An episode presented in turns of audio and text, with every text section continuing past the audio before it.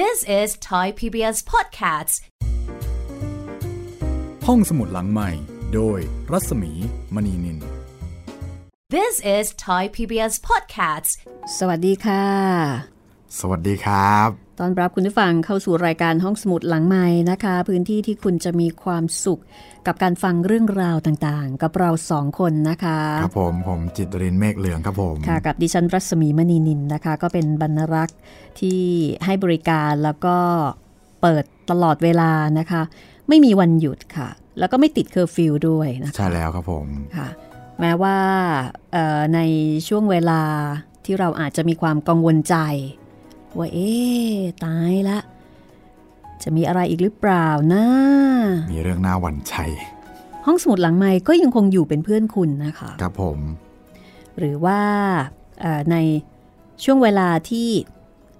บางครั้งเนี่ย เราอาจจะใช้สายตาไม่ได้มีนะคะ อ๋อ เราโฟกัสอยู่ที่เอ่อการทำอย่างอื่น ค่ะ หรือไม่นะคะ ก็อาจจะเป็นช่วงที่เรา ไม่ได้รับอนุญาตให้ใช้สายตาอ๋อเช่น ไปผ่าตัดต้อมาอ๋อหรือมีอะไรบางอย่างที่มีปัญหาต่อสายตา ครับผม ไม่สามารถที่จะมองหรือว่าเพ่ง เพ่งได้ อ่านครับหนังสงหนังสือนี่ไม่ได้ ห้องสมุดหลังใหม่ก็เป็นเพื่อนคุณได้นะคะ ถ้าชอบก็ช่วยบอกต่อกันด้วยค่ะ ว่ามีห้องสมุดดีๆ ห้องสมุด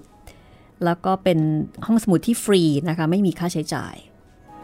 ก็แชร์แล้วก็บอกต่อให้ทราบกันค่ะ วันนี้นะคะ ก็เป็นเรื่องของเทพนิยายแอนเดอร์เซนเทพนิยายแอนเดอร์เซนครับผมค่ะงานเขียนของฮันส์คริสเตียนแอนเดอร์เซน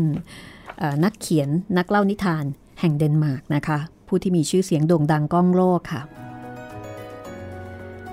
เอ่อจากหนังสือของสำนักพิมพ์ฟรีฟอร์มนะคะ ที่รวบรวมมาทั้งหมดเนี่ย 21 เรื่องด้วยกัน ผ่านไปแล้วหนึ่งเรื่องนะคะ ครับผม เสื้อตัวใหม่ของพระราชา โอ้คลาสสิกมากค่ะเรื่องนี้ คลาสสิกมากครับ แล้วก็ให้ข้อคิดอะไรดีๆ เยอะเลยทีเดียว ครับ ก็ไปติดตามได้นะคะ จากการฟังย้อนหลังตอนที่หนึ่งที่ผ่านไป ครับผม อย่าลืมนะครับ ถ้าฟังสดไม่ทันฟังย้อนหลังได้นะครับ ทางเว็บไซต์ thaipbspodcast.com หรือทางแอปพลิเคชัน Thai PBS Podcast ทางแอปพลิเคชันที่ให้บริการ podcast นะครับ ไม่ว่าจะเป็น Apple Podcast Google Podcast Podbean แล้วก็ Spotify ครับผม แล้วก็ยังมี YouTube Channel Thai PBS Podcast ด้วยนะครับ วันนี้เป็นตอนที่สองนะคะ มาฟังเรื่องคนเลี้ยงหมูค่ะ ชื่อดูไม่มีอะไรมากเลยพี่ ง่าย ๆ เนาะครับ คือเราฟังเทพนิยายกริมมาแล้ว แล้วก็เรามาฟังเทพนิยายแอนเดอร์เซนกริมนี่ของเยอรมันครับก็เป็นอีกฝั่งหนึ่งเป็นยุโรปฝั่งตะวันออกครับอ่ามามาทางซีกเนี้ยส่วนเดนมาร์กเนี่ยอยู่ค่อนไปทางเหนือครับอันนี้เป็นสแกนดิเนเวียค่ะก็ฝรั่งเหมือนกันครับแต่ว่ารากเหง้าของวัฒนธรรมแน่นอนมันก็อาจจะมีความต่างอะไรบางอย่างนะคะครับก็น่าสนุกดี แต่ที่แน่ ๆเขามีหมูค่ะ เขาเลี้ยงหมูนะคะ เขาเลี้ยงหมูครับผม แล้วก็อาชีพเลี้ยงหมูก็น่าจะเป็นอีกหนึ่งอาชีพที่เก่าแก่นะคะครับเพราะว่าฝรั่งเขาก็จะมีเบคอน มีแฮมใช่ไหมคะรับอ่าเอาละเรื่องราวของคนเลี้ยงหมูจะเป็นอย่างไร คนเลี้ยงหมูในนิทานเรื่องนี้ มีอะไรที่น่าสนใจบ้าง ติดตามได้เลยนะคะ กับเรื่องแรกของวันนี้ กับเทพนิยายแอนเดอร์เซนที่ แปลแล้วก็เรียบเรียงโดยคุณสมพร วานาโด ฟรีฟอร์ม สำนักพิมพ์ค่ะ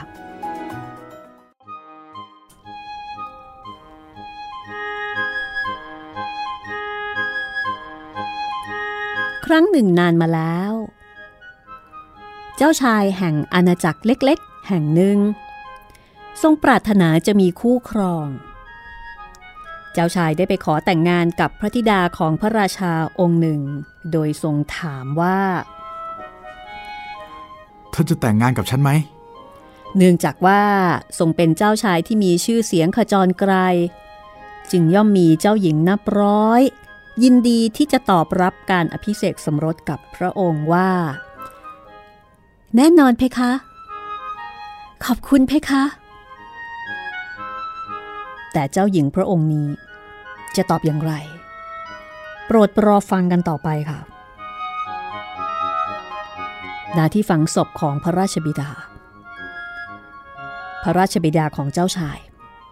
มีกุหลาบแสนสวยต้นหนึ่งงอกขึ้นมา กุหลาบต้นนี้มันจะออกดอกทุกห้าปี แล้วก็จะมีแค่ดอกเดียว เป็นกุหลาบที่หอมมาก ผู้ใดได้สูดกลิ่นจะลืมความทุกข์ความกังวลทั้งปวง จ้าชายมีนกในติงเกลตัวหนึ่ง ซึ่งมีเสียงร้องสุดแสนจะไพเราะ พระองค์จึงส่งกุหลาบต้นนั้น กับนกในติงเกลไปให้เจ้าหญิง โดยใส่ในกล่องเงินขนาดใหญ่ พระราชาให้คนนำของขวัญออกมายังท้องพระโรง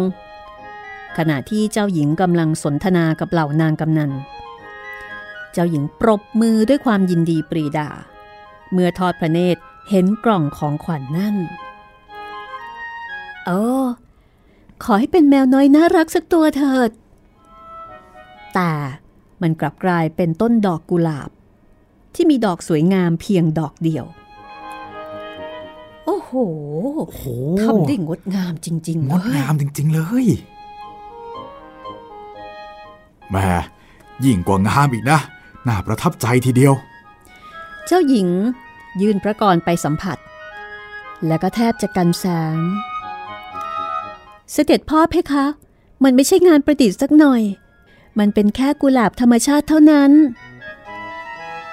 นี่ลูก ลองดูซิว่า อีกกล่องนึงมีอะไร อย่าเพิ่งหงุดหงิด พระราชาตรัส กล่องนั้นมีเจ้านกในติงเกลออกมาร้องเพลงอย่างร่าเริง จนไม่มีใครพูดอะไรไม่ดีในตอนแรก โอ้ยวิเศษจริงๆ น่ารักจังเลยเจ้านกนี่ นั่นสิ น่ารักมากๆเลย สวยจริง ๆ เลย นางกำนัน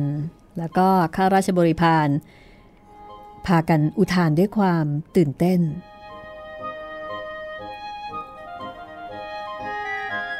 อัศวินสูงวัยคนหนึ่งบอกว่า โอ้โห มันทำให้ข้าพระองค์ นึกถึงกล่องดนตรีนกร้องเพลงของพระราชินีเลย เออ ใช่จริง ๆ ด้วย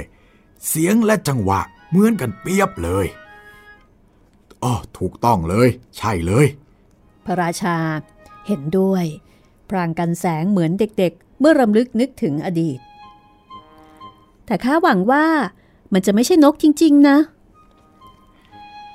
ใช่พะยะค่ะ เป็นนกจริง ๆพะยะค่ะ อืม งั้นก็ปล่อยให้มันบินไปซะ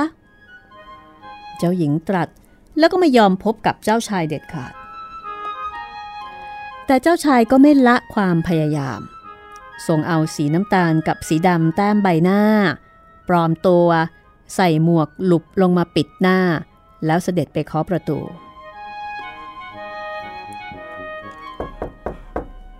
พระราชาพะยะค่ะ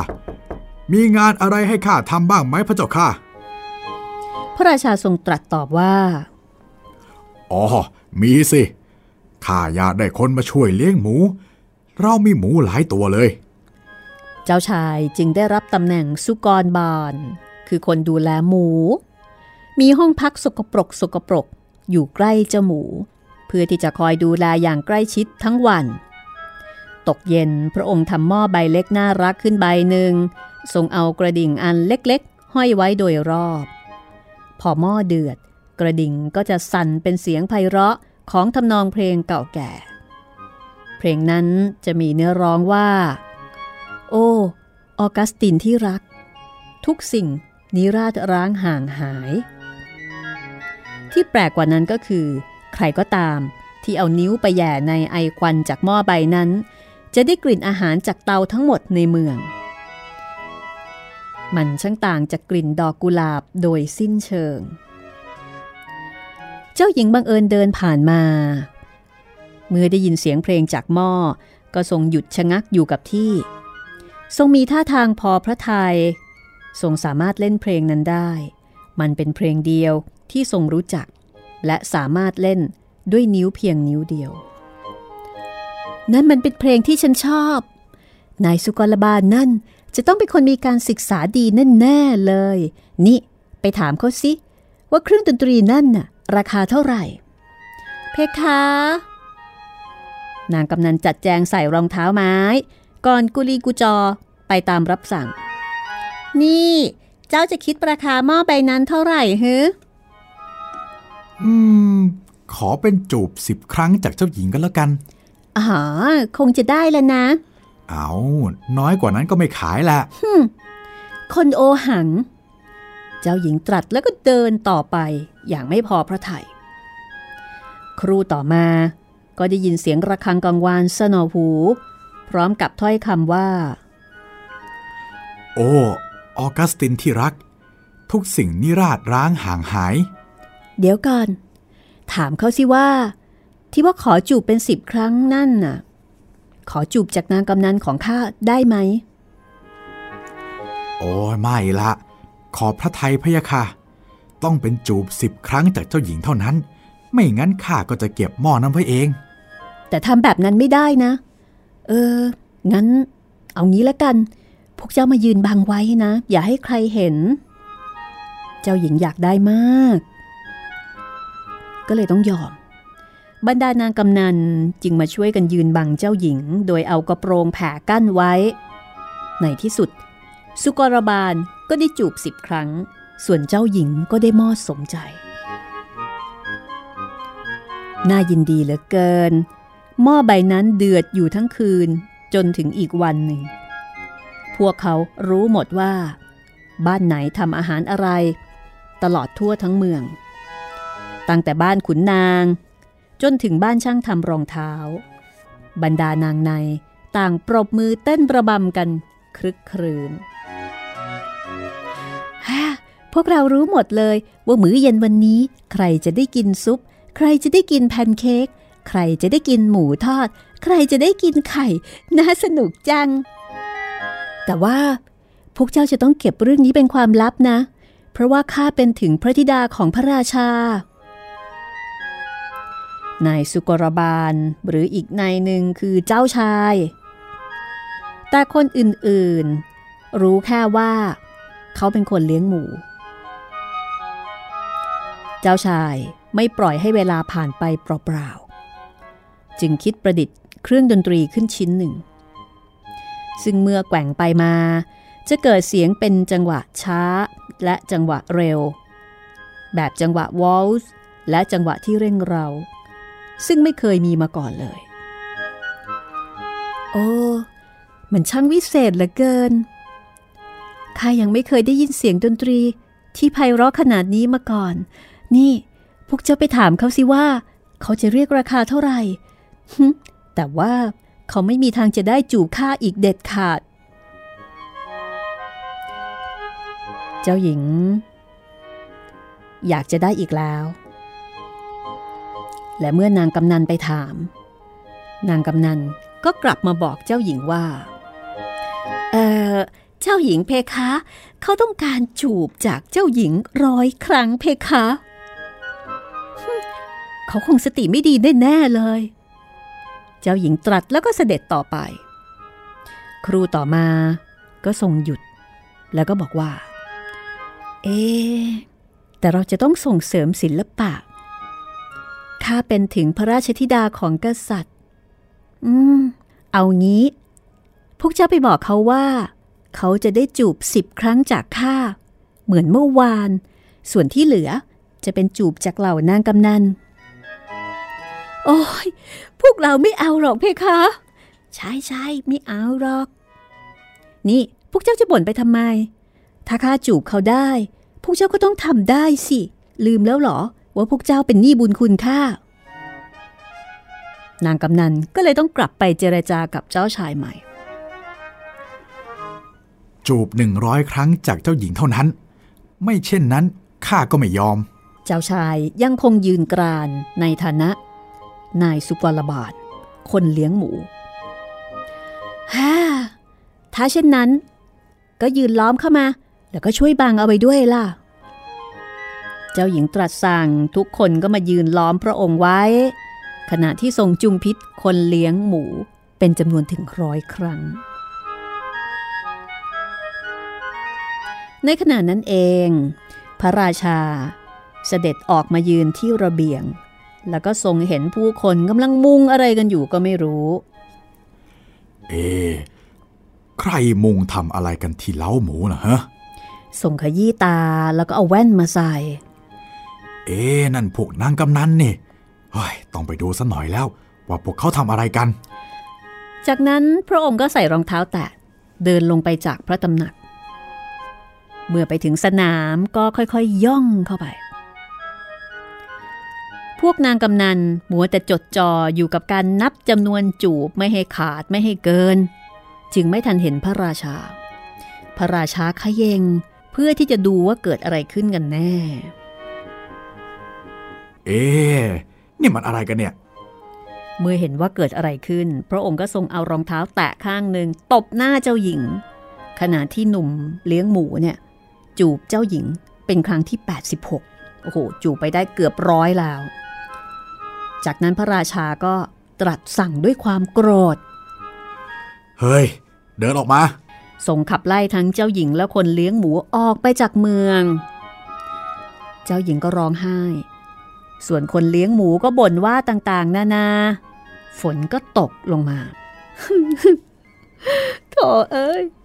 ข้าต้องกลายเป็นคนสิ้นไร้ความสุข จริงๆแล้วข้าน่าจะได้แต่งงานกับเจ้าชายหนุ่มรูปงามทำไมข้าถึงโชคร้ายแบบนี้นะ ส่วนหนุ่มเลี้ยงหมู เดินไปหลังต้นไม้ แล้วก็ล้างสีกระดำกระด่างออกจากใบหน้า ถอดชุดสกปรกออก แล้วก็สวมชุดเจ้าชายที่งามสง่าทำเอาเจ้าหญิงถึงกับก้มลงทำความเคารพ ข้ามาเพื่อหยามเจ้า เจ้าปฏิเสธเจ้าชายผู้ทรงเกียรติ เจ้าไม่ยอมรับของขวัญ ดอกกุหลาบกับนกไนติงเกล แต่เจ้ายอมจูบกับคนเลี้ยงหมู เพื่อแลกกับเครื่องดนตรีไร้ค่าชิ้นหนึ่งเฮ้อสมน้ำหน้าแล้วล่ะ เจ้าชายเสด็จกลับบ้านเมืองของพระองค์ แล้วก็ปิดประตูใส่หน้าเจ้าหญิง เธอจึงได้แต่ร้องเพลงว่า โอ้ออกัสตินที่รัก ทุกสิ่งนิราชร้างห่างหาย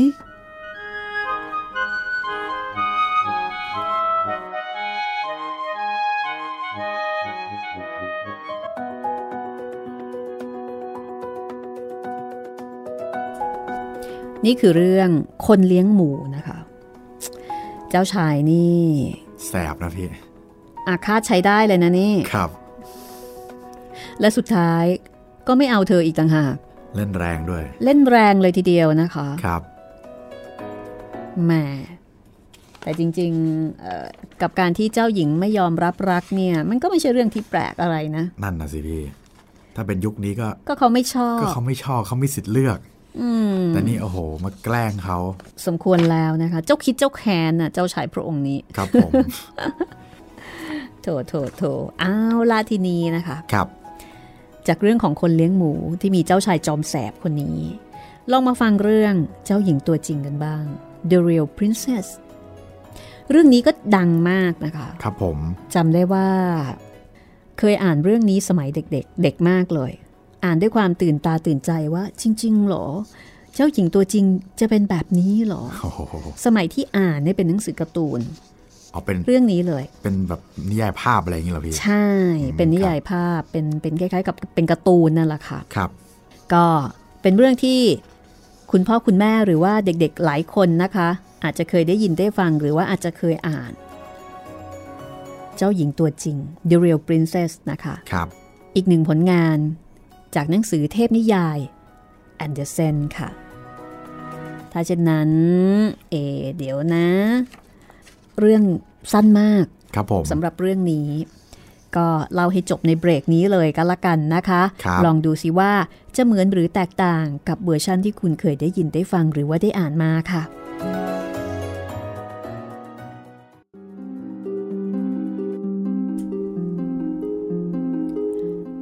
การละครั้งหนึ่ง มีเจ้าชายพระองค์หนึ่ง ปรารถนาจะอภิเษกสมรสกับเจ้าหญิงสักองค์ แต่มีข้อแม้ว่าพระองค์ต้องการที่จะอภิเษกกับเจ้าหญิงที่มีความเป็นเจ้าหญิงทุกกระเบียดนิ้ว พระองค์เดินทางไปทุกคนทุกแห่งในโลก ด้วยความหวังว่าจะพบกับสตรีตามพระประสงค์ แต่จนแล้วจนรอด ก็ยังไม่เจอใครถูกพระทยัย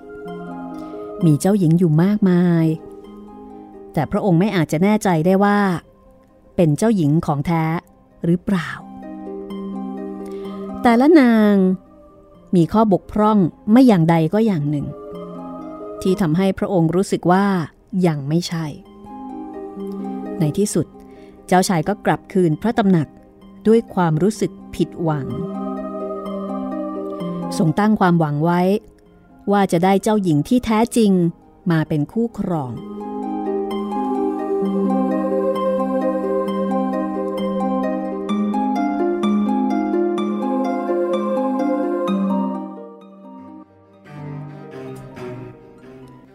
และแล้วเย็นวันหนึ่ง เกิดพายุรุนแรงน่ากลัว มีเสียงฟ้าร้องฟ้าแลบ ฝนตกหนัก รอบตัวมีแต่ความมืดทันใดนั้น มีเสียงเคาะประตูดังมาก พระราชาเสด็จไปเปิดประตูด้วยพระองค์เอง เจ้าหญิงองค์หนึ่ง ยืนอยู่ด้านนอกท่ามกลางสายฝนและลมพายุ เธอช่างดูน่าสงสาร น้ำฝนหยาดหยดลงมาตามเส้นผมเสื้อผ้าเปียกลู่แนบลำตัว เธอทูลว่า เธอคือเจ้าหญิงตัวจริง เดี๋ยวก็รู้ พระราชินีนึกอยู่ในใจแต่ก็ไม่ได้ปริปากบอกว่าจะทรงทำอย่างไร พระราชินีเข้าไปในห้องนอน แล้วก็รื้อผ้าคลุมเตียงออก ทรงเอาถั่วเม็ดเล็กๆ3เม็ดวางไว้บนพื้นเตียง จากนั้นก็เอาที่นอน 20 ผืนวางซ้อนทับถั่ว3เม็ดนั่น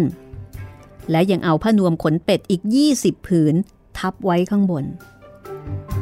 เจ้าหญิงบรรทมบนที่นอนนั้นตลอดคืน เช้าวันรุ่งขึ้น เมื่อถูกถามไถ่ว่า ทรงบรรทมเป็นอย่างไรบ้างเมื่อคืนนี้ เจ้าหญิงตอบว่า ไม่ค่อยสบายเลย หม่อมฉันแทบจะหลับไม่ลงทั้งคืน ไม่ทราบว่ามีอะไรอยู่ในเตียง รู้สึกว่ามี มีอะไรแข็งๆอยู่ข้างใต้ทำเอาหลังแดงช้ำไปหมดเลย เจ็บมากเลยเพคะ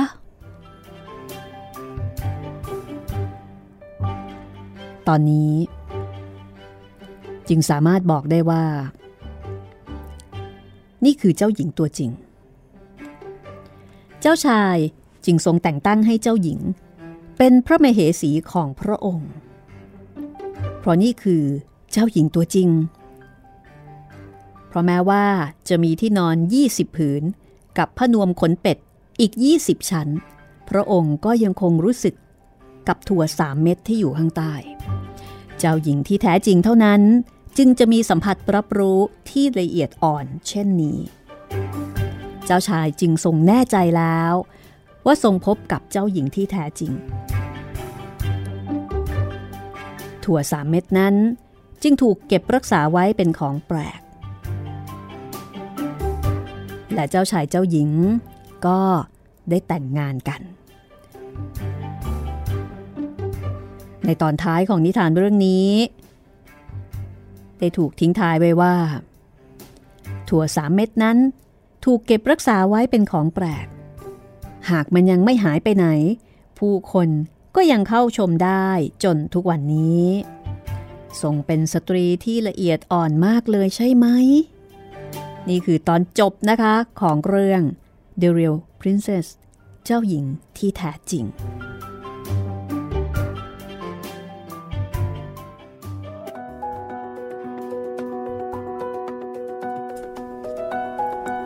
แต่ก่อนตอนอ่านก็เคยรู้สึกว่า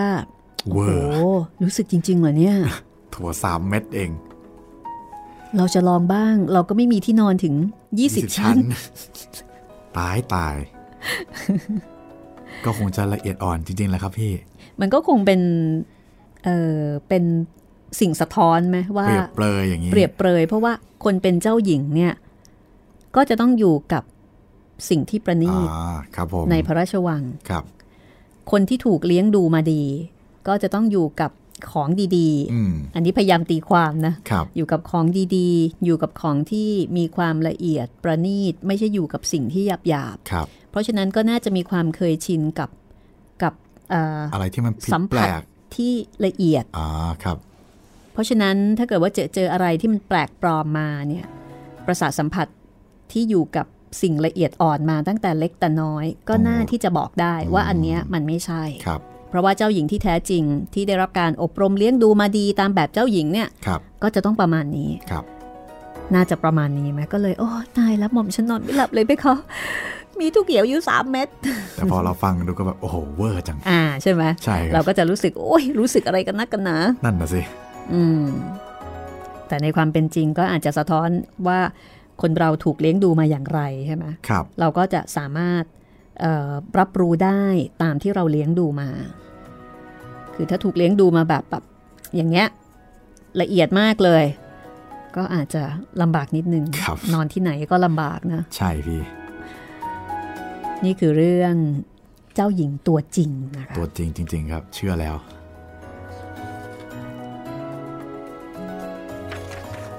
เป็นเจ้าหญิงที่อาจจะลำบากนิดนึงนะคะ เพราะว่านอนยาก ครับผม เรื่องต่อไปนะคะ รองเท้านำโชคค่ะ โอ้โห น่าสนใจมากครับพี่อือหือคืออ่านมาคร่าวๆแล้ว เขามีการวิธีการเล่าที่แปลกดีนะครับพี่เรื่องนี้ เทพนิยายแอนเดอร์เซนนี่จะมีลักษณะการเล่าที่ไม่เหมือนกับเทพนิยายกริมครับเทพนิยายกริมนี่เหมือนกับว่าจะเป็นการเล่าแบบนิทานโดยทั่วไป ครับผมก็จบในตอนจบในเรื่อง แต่ของแอนเดอร์เซนเนี่ยมันจะมีความเป็นแอนเดอร์เซนอยู่ในนี้ด้วยครับในการพูดคุยแล้วก็สื่อสารกับคนอ่าน ใช่เหมือนเขาคนเขียนคุยกับเรา อ่า ประมาณนั้นนะคะ มีการเมาท์มีการชี้ชวนให้ดูว่านี่ไง ทรงเป็นสตรีที่ละเอียดอ่อนมากเลยใช่ไหมเด็กๆอ่าทำนองนั้น รองเท้านำโชคนะคะ จากชื่อภาษาอังกฤษว่า The Shoes of Fortune เรื่องราวจะเป็นอย่างไรนะคะ อดใจค่ะ เดี๋ยวช่วงหน้า กลับมาใส่รองเท้านำโชคกันนะคะ This is Thai PBS Podcasts. ห้องสมุดหลังใหม่ โดยรัศมีมณีนิน เข้าสู่ช่วงที่2นะคะ ของห้องสมุดหลังใหม่กับเทพนิยายแอนเดอร์เซนของฮันส์คริสเตียนแอนเดอร์เซนชาวเดนมาร์กนะคะ เดนมาร์กนี่ถือได้ว่าเป็นดินแดนแห่งเทพนิยายนะคะ พอๆกับกรีซเลยนะพี่กรีซนี่ก็จะเป็นบรรดาเทพต่างๆเลยเทพเรื่องราวของเทพปกรณัมค่ะ แต่ว่าอันเนี้ยเป็นนิยาย นิทานนะคะเป็นจินตนาการบรรเจิดแบบสนุกสนุกๆแล้วก็มีฮันส์คริสเตียนแอนเดอร์เซนนี่เป็นบุคคลสำคัญของเขา เขาให้ความสำคัญกับงานเขียนกับศิลปะแล้วก็กับวรรณกรรมมากนะคะเรื่องต่อไปก็จะเป็นเรื่องรองเท้านำโชคค่ะ The Shoes of Fortune ค่ะ คุณผู้ฟังฟังเทพนิยายกริม แล้วก็ต่อด้วยเทพนิยายแอนเดอร์เซนต่อแบบเป็นแพ็คเดียวกันเลยนะคะ ฟังแล้วมีความรู้สึกมีความคิดเห็นยังไงนะคะ เขียนมาคุยมาบอกกันได้ แล้วถ้าเกิดจะให้ดีค่ะ ถ้าชอบห้องสมุดหลังใหม่เวลาที่เราชอบอะไร เวลาที่เราเจอเจออะไรดี ๆนะคะ อย่าลืมบอกต่อนะคะ บอกต่อเพื่อน บอกต่อคนที่คุณรัก ให้รู้จักแล้วก็ใช้บริการของห้องสมุดหลังไม้แห่งนี้ค่ะ ซึ่งตอนนี้เราก็มีหลายแพลตฟอร์มด้วยกันนะคะ ครับผม แพลตฟอร์มแรกนะครับ ทางเว็บไซต์ครับไทย PBS podcast com อันนี้ฟังสดแล้วก็ฟังย้อนหลังได้ในเว็บไซต์เว็บเดียวเลย แล้วก็ยังมีแอปพลิเคชันไทย PBS podcast นะครับ แล้วก็มีแอปพลิเคชันที่ให้บริการ podcast ต่างๆนะครับ ไม่ว่าจะเป็น Google Podcast Apple Podcast Podbean หรือว่า Spotify ครับผม แล้วก็ยังมี YouTube Channel ด้วยนะครับ Thai PBS Podcast ครับ แล้วก็สามารถที่จะทักทาย ส่งความคิดเห็น ข้อแนะนำหรือว่า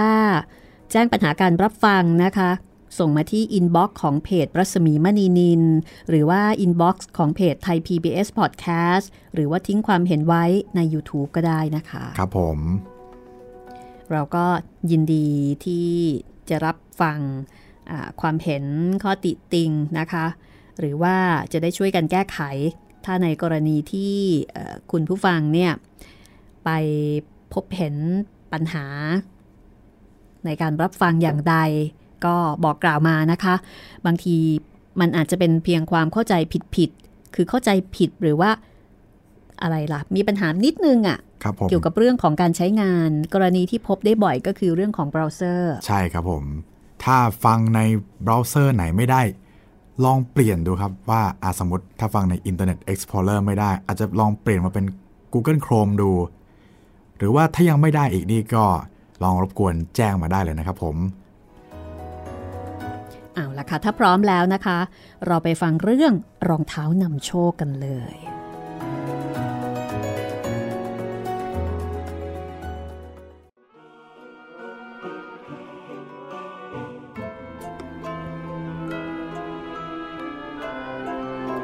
หน้าบ้านหลังหนึ่ง ไม่ไกลจากตลาดแห่งใหม่เท่าไหร่ คนกลุ่มหนึ่งได้รับเชิญมางานเลี้ยง ซึ่งเป็นธรรมเนียมที่จะได้รับเชิญเป็นการตอบแทน แขกครึ่งหนึ่ง นั่งลงที่โต๊ะเล่นไพ่ อีกครึ่งหนึ่ง รอดูว่า เจ้าของบ้านหญิง จะมีอะไร หลังจากเกริ่นนำว่าทำอะไรสนุกสนุกกันดีครับพวกเรา พวกเขาพูดคุยกันจนเริ่มซ้ำซาก แล้วก็น่าเบื่อ จนมาถึงเรื่องยุคกลาง บางคนบอกว่าเป็นยุคที่น่าสนใจ มีสีสันกว่ายุคปัจจุบันเป็นไหนๆบางคนก็พูดแก้ตัวอย่างสุภาพ เจ้าของบ้านหญิงเห็นด้วยในทันที ทั้งคู่พูดเป็นคุ้งเป็นแควคือเป็นบรรยากาศของการเม้ามอย ยังมีความสุขสนุกสนาน ขณะที่การสนทนาดำเนินไปได้ครู่หนึ่ง ก็ถูกขัดจังหวะ เมื่อมีคนเอาหนังสือพิมพ์ ซึ่งไม่มีอะไรน่าสนใจมาส่ง พวกเขาจึงเตรียมกลับ แล้วก็ไปที่ห้องเก็บเสื้อคลุม เสื้อฝน ไม้เท้า ร่ม แล้วก็รองเท้าของแขกเรือ หญิงสาวกับหญิงสูงอายุอีกคนนั่งอยู่ที่นั่น ถ้าดูเผินๆก็อาจจะคิดว่า หล่อนเป็นคนรับใช้ที่มากับนายสาว แต่เมื่อดูใกล้ๆ ก็จะรู้สึกว่าไม่น่าจะเป็นคนรับใช้ เพราะว่าท่าทางดูสง่า ผิวพรรณดี เสื้อผ้าสะดุดตา แท้จริงแล้ว พวกเธอคือนางฟ้า คนที่ดูอ่อนวัยกว่า เป็นคนใช้ที่คอยถือของจิปาถะ ที่นางฟ้านำโชคเอามาแจกจ่าย อีกคนที่มีท่าทางเข้มงวด คือนางฟ้าห่วงใหญ่ เธอมักจะดูแลเรื่องสำคัญด้วยตัวเองเพื่อให้ทุกอย่างถูกต้องเรียบร้อย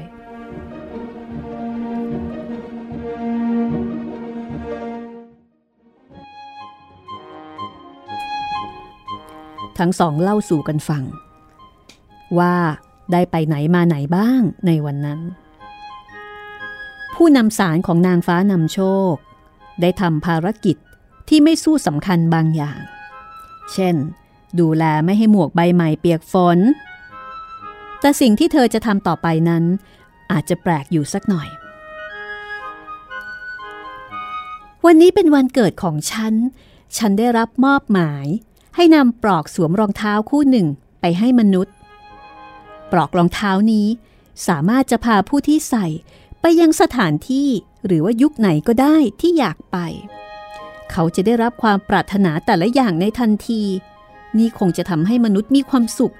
อยู่ในภพข้างล่างที่ได้สักที เธอเชื่อแบบนั้นหรอ ไม่เลย เขาจะไม่มีความสุข และจะดีใจมากที่หลุดพ้นจากปลอกรองเท้ามาหาภัยคู่นั้น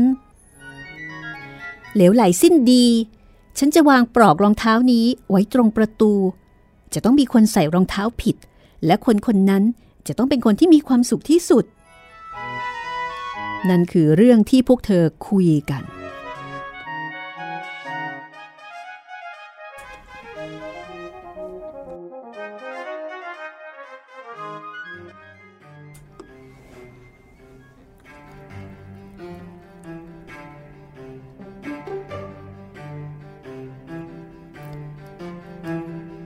พอเวลาผ่านไป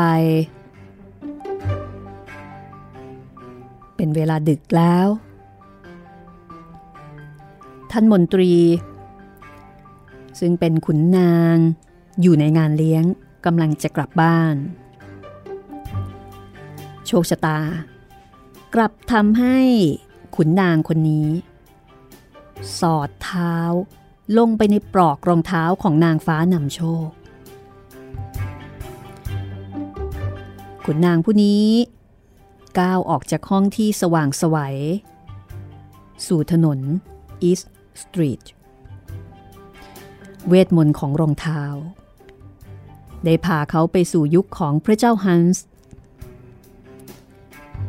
ซึ่งเป็นพระราชาองค์หนึ่งในอดีต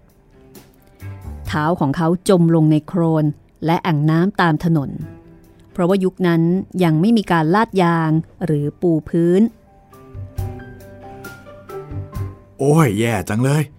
สกระปรกชะมัด ท่านมนตรีบนพลางถอนใจ เฮ้ย ไม่เห็นมีทางเท้าเลยสักแห่ง ไฟถนนก็ไม่มี พระจันทร์ยังอยู่เรียกขอบฟ้า หมอกก็ลงหนา ในความมืดทุกอย่างดูสับสน มุมถนนถัดไป มีตะเกียงแขวนอยู่หน้ารูปปั้นพระแม่มารี แต่แสงริบหรี่นั่นก็ไม่ได้ช่วยอะไรเลย ตอนแรกไม่ทันสังเกตด้วยซ้ำจนกระทั่งมายืนอยู่ใต้รูปปั้น คุณนาง สะดุดที่ภาพอันเต็มไปด้วยสีสัน เป็นภาพชินตาของมาเรีย หญิงพรหมจารีกับพระกุมารเยซู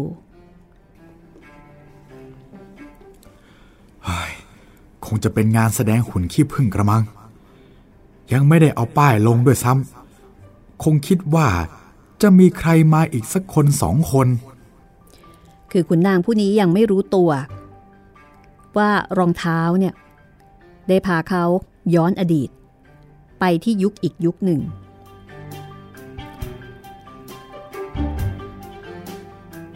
จากนั้น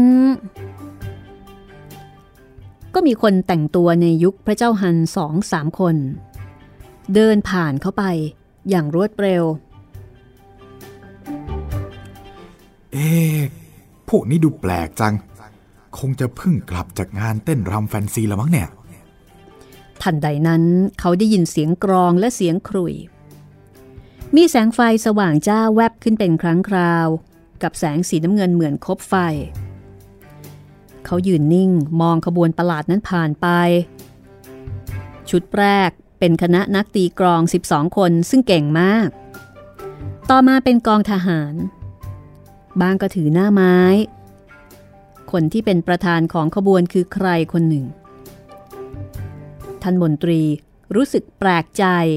ว่าพิธีแปลกๆนี้มีความหมายอย่างไร และชายคนนั้นเป็นใครกันแน่ แล้วก็มีเสียงพูดบอกว่า นี่คือบิชอปแห่งซีแลนด์ ตายแล้ว อะไรเข้าสิงท่านบิชอปหรือไง คุณนางผู้นี้ ถอนใจพลางสายหน้า นึกในใจว่าคงไม่ใช่บิชอปแน่ ๆ เขาคงเป็นคนเพี้ยนที่สุด ผู้คนเล่าเรื่องตลกมากมายเกี่ยวกับบิชอปด้วยความที่มัวแต่คิดถึงเรื่องพวกนั้นโดยไม่ทันมองซ้ายมองขวา ท่านมนตรี จึงผ่านถนนอีสต์สตรีทไปยังฮาร์โบรพลาซคือไปอีกย่านหนึ่ง เขาหาสะพานข้ามไปยังเขตนั้นไม่เจอ ขุนนาง เริ่มจะไม่ไว้ใจสติสัมปชัญญะของตน เหมือนกับว่า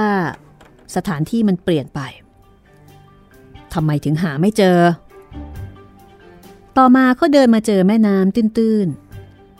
เจอชายสองคนที่กำลังนั่งทอดอารมณ์ โยกตัวไปมาอยู่ในเรือลำหนึ่ง เขาจึงลงไปสมทบ ต้องการข้ามฝั่งไปยังโฮมส์หรือขอรับ ฮะ ข้ามไปโฮมส์เหรอ คุณนางผู้นี้ทวนคำเขาไม่รู้เรื่องเกี่ยวกับยุคที่ตนพลัดหลงเข้ามานั้นเลย เขาจึงตอบปฏิเสธไป ไม่ใช่ ข้าต้องการจะไปคริสเตียนชาฟเฟนต่างหาก ไปถนนลิตเติ้ลมาร์เก็ตก็ตนะ ชายทั้งสอง จ้องขุนนางอย่างงุนงง เอ่อ แค่บอกว่าสะพานอยู่ตรงไหนก็พอ ทำไมถึงไม่จุดตะเกียงแถวนี้เลยล่ะ แถมยังสกกระปรกราวกับหนองบึง ยิ่งคุยกัน คนเรือทั้งสองก็ยิ่ง ไม่เข้าใจ คือทั้งคู่ต่างไม่เข้าใจ ท่านรัฐมนตรี หรือที่เรียกสั้นๆว่าท่านมนตรีผู้นี้ รู้สึกว่าคนเรือสองคนนี่พูดจาภาษาแปลกๆ ก็เลยบอกอย่างหัวเสียว่า โอ้ยข้าไม่เข้าใจภาษาชาวบอนโฮมของพวกเจ้าหรอก เขาพูดแบบหัวเสียแล้วก็หันหลังให้ แต่เขาก็หาสะพานไม่เจอ ทางรถไฟก็ไม่รู้ไปอยู่ที่ไหน มองไม่เห็น เฮ้ย สภาพที่นี่น่าสมเพชจริง ๆ เลย ขุนนางบ่นกับตัวเองเขาไม่เคยรู้สึกแย่เท่าคืนนี้มาก่อน โอ้ย คงต้องนั่งรถม้ารับจ้างซะแล้วล่ะ เขานึกในใจ แต่ก็ไม่รู้ว่า คืนนี้รถม้าหายไปไหนกันหมด ไม่เห็นสักคันหนึ่ง เฮ้ย คงต้องกลับไปนิวมาร์เก็ต หวังว่าจะหารถได้นะ ไม่อย่างนั้นน่ะ คงไม่มีทางไปถึงคริสเตียนแซฟเฟนแน่ ๆ เลย เขาเดินกลับไปทางอีสตรีท พอเกือบสุดถนน พระจันทร์ก็ส่องแสง โอ้ยคุณพระช่วย พวกเขาสร้างนั่งร้านไม้ไว้ไว้ทำอะไรกันน่ะ เขาร้องออกมาอย่างไม่แน่ใจ เมื่อมองไปทางอีสเกตซึ่งในยุคนั้นอยู่ตรงปลายถนนอีสสตรีทเขาพบประตูเล็ก ที่อยู่ข้างๆเปิดอยู่ ก็เลยเดินเข้าไป แล้วก็ข้ามเข้าสู่ย่านตลาดใหม่ของยุคปัจจุบัน มันเป็นที่ราบโล่ง มีพุ่มไม้ป่าขึ้นเป็นหย่อมๆ มีลำคลองกว้าง หรืออาจจะเป็นแม่น้ำตัดผ่าน มีเพิงผุพังสำหรับกะลาสีชาวดัชดูคล้ายกล่องขนาดใหญ่ ตั้งระเกะระกะอยู่บนฝั่งอีกด้าน ซึ่งเป็นที่มาของชื่อสถานที่นี้ ตายแล้ว เราคงเห็นภาพลวงตา หรือไม่ก็เมา แต่ว่านี่มันอะไรกันเนี่ย เขาหันไปรอบๆอีกครั้ง ชักไม่แน่ใจตัวเอง ว่ากำลังไม่สบายหรือเปล่า เขามองดูถนนที่เคยคิดว่ารู้จักคุ้นเคยดี แต่ตอนนี้ถนนมันแปลกตา มันเปลี่ยนไป เขามองดูบ้าน อย่างพินิษพิเคราะห์ ส่วนใหญ่ทำจากไม้ประกอบอย่างลวกๆหลายหลังด้วยหญ้า เอ๊ก็ไม่นะ เราก็ยังปกติดีนี่ เฮ้ย เราดื่มพันช์เข้าไปแค่แก้วเดียว ไม่น่าดื่มพันช์กับกินปลาแซลมอนตอนมื้อเย็น จะต้องหาโอกาสไปบอกเรื่องนี้กับเจ้าภาพซะแล้ว ถ้าเรายังพอมีสติจะกลับไปเล่าได้ว่าเจออะไรมาบ้างเฮ้ยอย่าดีกว่า มันคงจะไร้สาระ ไม่รู้ว่าพวกเขาเนี่ยจะยังตื่นกันอยู่หรือเปล่า เขามองหาบ้านหลังนั้น แต่ปรากฏว่ามันหายไปแล้ว โอ้ยแย่จังเลย เราจำอีสตรีทไม่ได้ ตลอดทางก็ไม่เห็นจะมีร้านรวงสักร้านเดียว มีแต่กระท่อมโกโรโกโส คล้ายกับว่ากำลังอยู่ในริงสเตดโอ้ย รู้สึกไม่ดีเลย เกือบจะทนไม่ไหวแล้วเนี่ย บ้านหลังนี้มันอยู่ตรงไหนกันแน่เนี่ย โอ้ย เหมือนกับว่าทุกอย่างเปลี่ยนไปในชั่วคืน ดูเหมือนมีใครตื่นอยู่ด้วย โอ้ย โถเอ้ย เราป่วยไปแน่แล้ว จากแสงสลัวที่ลอดออกมา เขาเห็นประตูแง้มอยู่ครึ่งบาน มันคือโรงแรมของคนทั่วไปในสมัยนั้น พื้นห้องเป็นดินเหนียว มีผู้คนมากมายหลายอาชีพ ตั้งแต่กะลาสีเรือ คนชั้นกลางกับนักศึกษาอีกสองสามคนกำลังนั่งดื่มดำกับการสนทนาข้างเหยือกเบียร์ทำด้วยดีบุก ผสมตะกั่ว แล้วก็แทบไม่ใส่ใจกับผู้คนที่เข้ามาเออขอขอโทษครับเออจู่ๆผมก็รู้สึกแปลกๆ ช่วยกรุณาเรียกรถม้า พาผมไปส่งที่คริสเตียนแซฟเฟนได้ไหมครับ ท่านรัฐมนตรีพูดกับหญิงเจ้าของโรงเตรียมที่ตรงดิ่งเข้ามาหา หญิงคนนั้นมองเขาอย่างสำรวจ ด้วยความคลางแคลงใจ แล้วนางก็สั่นหน้าพูดเป็นภาษาเยอรมัน ท่านรัฐมนตรีก็คิดว่านางไม่เข้าใจภาษาเดนมาร์ก ก็พูดซ้ำอีกครั้งเป็นภาษาเยอรมัน จากภาษาและเครื่องแต่งกายทำให้นางยิ่งเชื่อว่า เขาเป็นคนต่างชาติ นางเข้าใจว่าเขาไม่สบาย ก็นำน้ำมาให้เหยือกหนึ่ง รสชาติปลาแลมปลาแลมเหมือนน้ำทะเล แม้จะตักมาจากบ่อ ท่านรัฐมนตรีก้มหน้าเอามือกุมหัว สูดหายใจลึกๆ พยายามคิดถึงสิ่งแปลก ๆ ที่เห็นโดยรอบนั่นหนังสือพิมพ์ฉบับเย็นนี้ใช่ไหม เขาถามขึ้น เมื่อเห็นนางผลักกระดาษแผ่นใหญ่ไปไว้อีกทาง หญิงนั่นก็เลยส่งหนังสือพิมพ์ให้ โดยไม่ได้ไต่ถาม แม้จะยังไม่เข้าใจคำถาม คือแค่ดูก็พอจะรู้ว่า เหมือนกับอยากจะอ่าน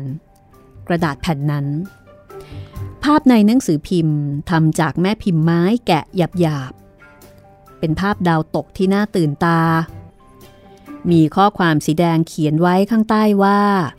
ดังที่เห็นในเมืองโคโลน โอ้เป็นภาพเก่าแก่มากเลยนะเนี่ยท่านมนตรีเปรย กระปี้กระเป๋าขึ้น เมื่อได้เห็นของโบราณชิ้นนั้น ได้ภาพหายากนี้มาจากไหน มันน่าสนใจมากนะ แม้จะเป็นเพียงตำนาน อาจอธิบายได้ว่าภาพอุกกาบาตนั้นเป็นภาพของแสงเหนือแถบขั้วโลก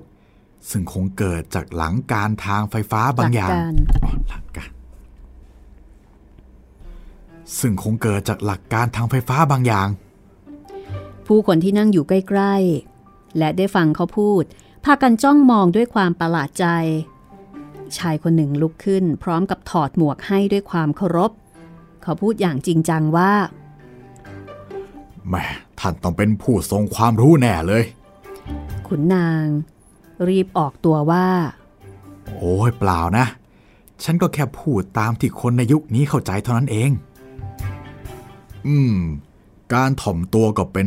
คุณธรรมอย่างหนึ่งนะ จากที่คุณพูด ผมต้องบอกว่า มันไม่ค่อยจริงนัก ผมขอยืนยันคำพูด เขาพูดปนภาษาละติน